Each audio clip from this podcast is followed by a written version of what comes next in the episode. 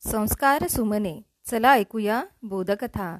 या उपक्रमामध्ये मी विद्या गवई नरवाडे आपणा सर्वांचे पुन्हा एकदा हार्दिक हार्दिक स्वागत करते. बालमित्रांनो आपण ऐकत आहोत चादाको आणि कागदी बगळे ही कथा. या कथेचा आजचा आपला सहावा भाग. चला मग ऐकूया. प्रत्येकजण सादाकोच्या शुभसंकेतांच्या बगळ्यांसाठी कागद जपून ठेवू लागला. चिजुकोने तिच्या वर्गातून रंगीत कागद आणले. आपल्या केशकर्तनाच्या दुकानातून वडिलांनी रद्दीचे कागद आणले. यासुनागा नर्सने औषधांच्या खोक्यांचे आवरण आणून दिले आणि मासाहिरोने शब्द दिल्याप्रमाणे प्रत्येक बगळा छताला टांगला. टेबलावरील सर्वात मोठा बगळा मात्र जणू एकटाच उडत होता. पुढील काही महिन्यात बरेचदा सादाकोला बरं वाटत गेलं. तरीही डॉक्टर नुमता म्हणाले तिने दवाखान्यात राहणे उत्तम आहे. सादाकोला मात्र आता कळून चुकले की तिला लुकेमिया म्हणजे रक्ताचा कॅन्सर झाला आहे. परंतु तिला माहीत होते की काही रोगी या आजारातून बरेही झाले आहेत. त्यामुळे आपण बरे होऊ ही आशा तिने सोडली नव्हती. सादाको दिवसभर कामात असायची. ती शाळेचा अभ्यास करी मित्रमैत्रिणींना पत्र लिही भेटायला येणाऱ्यांना चुटके कोडी सांगून त्यांचे मनोरंजन करी. गाणी म्हणे सायंकाळच्या वेळी नेहमी कागदाचे बगळे बनवी. बगळ्यांचा थवा तीनशेहून जास्त झाला होता. आता ती कागदाच्या घड्या तंतोतंत करू लागली. तिच्या हातांची बोटं तयार झाली होती. कोणतीही चूक न करता ती अधिक गतीने काम करायची. हळूहळू त्या अटेम्बॉम्बच्या आजाराने सादाकूची शक्ती जणू काढून घेतली. वेदनेची जाणीव ती ओळखू लागली होती. कधीतरी मरणाच्या डोकेदुखीने तिचं लिहिणं वाचणं ठप्प व्हायचं. दुसऱ्या क्षणी तिच्या अंगातील हाडांचा भडका उठायचा. वेदनेच्या गुंगेने ती खोल अंधारात बुडून जायची. काही करण्याचे तिच्यात त्राणच उरले नव्हते. खिडकीशी बसून बाहेरच्या झाडाकडं ती एका आशेनं बघत राही. सोनेरी बगळा मांडीवर ठेवून तासन तास तशीच बसे. एके दिवशी यासुनागा नर्सनं तिला व्हीलचेअरवर बसवले आणि दारासमोरच्या कोवळ्या उन्हात बसण्यासाठी तिला घेऊन आली. सादाकोला आज विशेष थकल्यासारखं वाटू लागलं. इथंच सादाकोने केंजीला प्रथम पाहिलं. तो नऊ वर्षांचा होता आणि वयाच्या मानानं खूप लहान वाटत होता. त्याच्या निस्तेज चेहऱ्याकडे तिने एकटक पाहिले. त्याच्या काळ्या तेजपुंज डोळ्यांनी तिचं लक्ष वेधलं.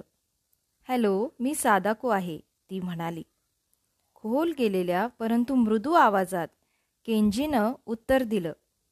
काही क्षणात ते दोघे जुन्या मित्रांसारखे गप्पात रंगून गेले.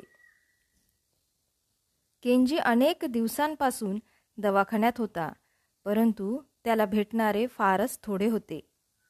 त्याच्या आईबाबांचे देहवसान झाले होते.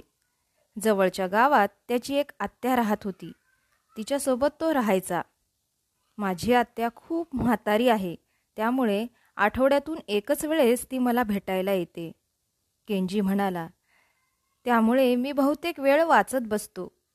त्याच्या चेहऱ्यावरील खिन्न भाव बघून सादाको जड अंतकरणाने दूर बघू लागली. त्यात विशेष काही नाही. एक दीर्घ उसासा टाकून तो म्हणाला कारण मी लवकरच मरणार आहे. बॉम्बमुळे मला लुकेमिया झाला आहे. नाही नाही. तुला लुकेमिया झालेला नाही. झटक्यात सादाको म्हणाली बॉम्ब पडला त्यावेळी तर तुझा जन्मही झाला नव्हता. त्यानं काय होतंय? केंजी खोल गेलेल्या आवाजात म्हणाला ते विष माझ्या आईच्या शरीरात भिंडलं होतं आणि तिच्याकडून मला ते मिळालं. त्याच्या दुःखावर हळूवार फुंकर घालावी असं वाटू लागलं सादाकुला. पण त्याचं सांत्वन कोणत्या शब्दाने करावं? आणि तिला एकदम बगळ्यांची आठवण झाली. माझ्यासारखा तू पण कागदांचे बगळे बनव कदाचित यामुळे चमत्कार घडेलही ती म्हणाली. मला बगळ्यांबद्दल माहीत आहे तो शांतपणे म्हणाला. पण आता खूप उशीर झाला आहे. आता मला देवसुद्धा वाचवू शकणार नाही. याच वेळी यासुनागा नर्स पोर्चमध्ये आली. केनजी तिनं दटावून विचारलं तुला या गोष्टीबद्दल कशी माहिती आहे? त्याने तिच्याकडे एक तीक्ष्ण कटाक्ष टाकला. मला माहीत आहे तो थंडपणे म्हणाला. माझ्या केस पेपरवरील माझ्या रक्ताचा अहवाल मी वाचू शकतो. मी प्रत्येक दिवशी परिस्थिती बिघडत जात आहे. नर्स हे ऐकून भांबावून गेली. एव केवढा बडबड्या आहेस ती म्हणाली. यामुळे तू आणखी थकत आहेस आणि ती त्याची व्हीलचेअर घेऊन आत गेली. सादाको तिच्या खोलीत परतली आणि तिचं विचारचक्र सुरू झालं. किती दुर्दैवी आहे. किती भयानक आहे केंजीचं आजारपण. आणि त्याच्या कुटुंबातलं त्याच्याकडं बघणारही कोणी नव्हतं. मात्र तो हिंमतवान होता. हेच खरं आहे. साधाकोनं सुंदर कागदापासून एक मोठा बगळा तयार केला आणि मोठ्या हॉल पलीकडील त्याच्या खोलीत पाठवला.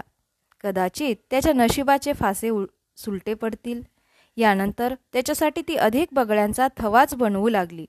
रात्रंदिवस ती काम करत होती आणि तीनशे नव्याण्णव बगळे तयार झाले होते. एके दिवशी केंजी दवाखान्याच्या पोचकडे फिरकलाच नाही. रात्री खूप उशिरा हॉलमधील बिछाना हलवल्याचा तिला आवाज आला. या सुनागा नर्स म्हणाली केंजी गेला. या दोन शब्दांनी सादाकोचं सगळं आकाश जणू झाकाळून गेलं. तिनं तोंड फिरवलं आणि तिच्या डोळ्यातून आसवांच्या धारा वाहू लागल्या. काही क्षण असेच गेले. तिच्या खांद्यावर मायेचा स्पर्श जाणवला. तिने मागं वळून बघितलं. यासुनागा नर्स तिच्याकडं करुणेनं बघत होती. चल आपण नेहमीच्या खिडकीजवळ बसू आणि बोलू. नर्सचे शब्दही जड झाले होते. स्पुंदणाऱ्या सादाकोनं मनाला आवरलं. बाहेर चंद्रप्रकाशानं आकाश नाहून निघालं होतं. त्या आकाशाकडे हात दाखवत तिनं विचारलं त्या दूरच्या तारकांच्या बेटावर केंजी पोहोचला असेल नाही का? सादाको बेटी तो कुठेही असो मला खात्री आहे तो आता नक्की आनंदात असेल. नर्स आवंडा गिळत पुढं म्हणाली थकलेल्या जीर्ण शरीरापासून त्याची सुटका झाली आहे आणि आता याचा आत्मा जणू मुक्त झाला आहे. सादाको आणखी मुकी झाली स्तब्ध उभी राहून झाडाच्या पानांची वाऱ्यानं हलणारी सळसळ ऐकू येऊ लागली. थोड्या वेळानं तिने नर्सकडे वळून विचारलं आता केंजीनंतर माझाच नंबर आहे होय की नाही? बिलकुल नाही तिला पोटाशी धरत नर्स चटकन म्हणाली आणि स्वतःचं डोकं नकारार्थी हलवू लागली. यानंतर काही रंगीत कागद तिने सादाकूच्या अंथरुणावर पसरून ठेवले. चला मला बघायचंय तू बगळे कशी तयार करतेस? आणि झोपण्यापूर्वी तुला तुझं नेहमीचं हे काम संपवायचं आहे. जेव्हा तुझे एक हजार बगळे तयार होतील त्यावेळी तू अगदी म्हातारी आजीबाई झालेली असशील. सादाकूचं कोवळं मन या गोष्टीवर अजूनही विश्वास ठेवून होतं. ती नव्या उत्साहानं कागदाच्या घड्या करू लागली. बगळे बनवू लागली आणि तिच्या मनात खोलवर पुन्हा आशेचा अंकुर फुटू लागला. आणि सादाकोचे जवळजवळ चारशे चौसष्ट बगळे बनवून पूर्ण तयार झाले.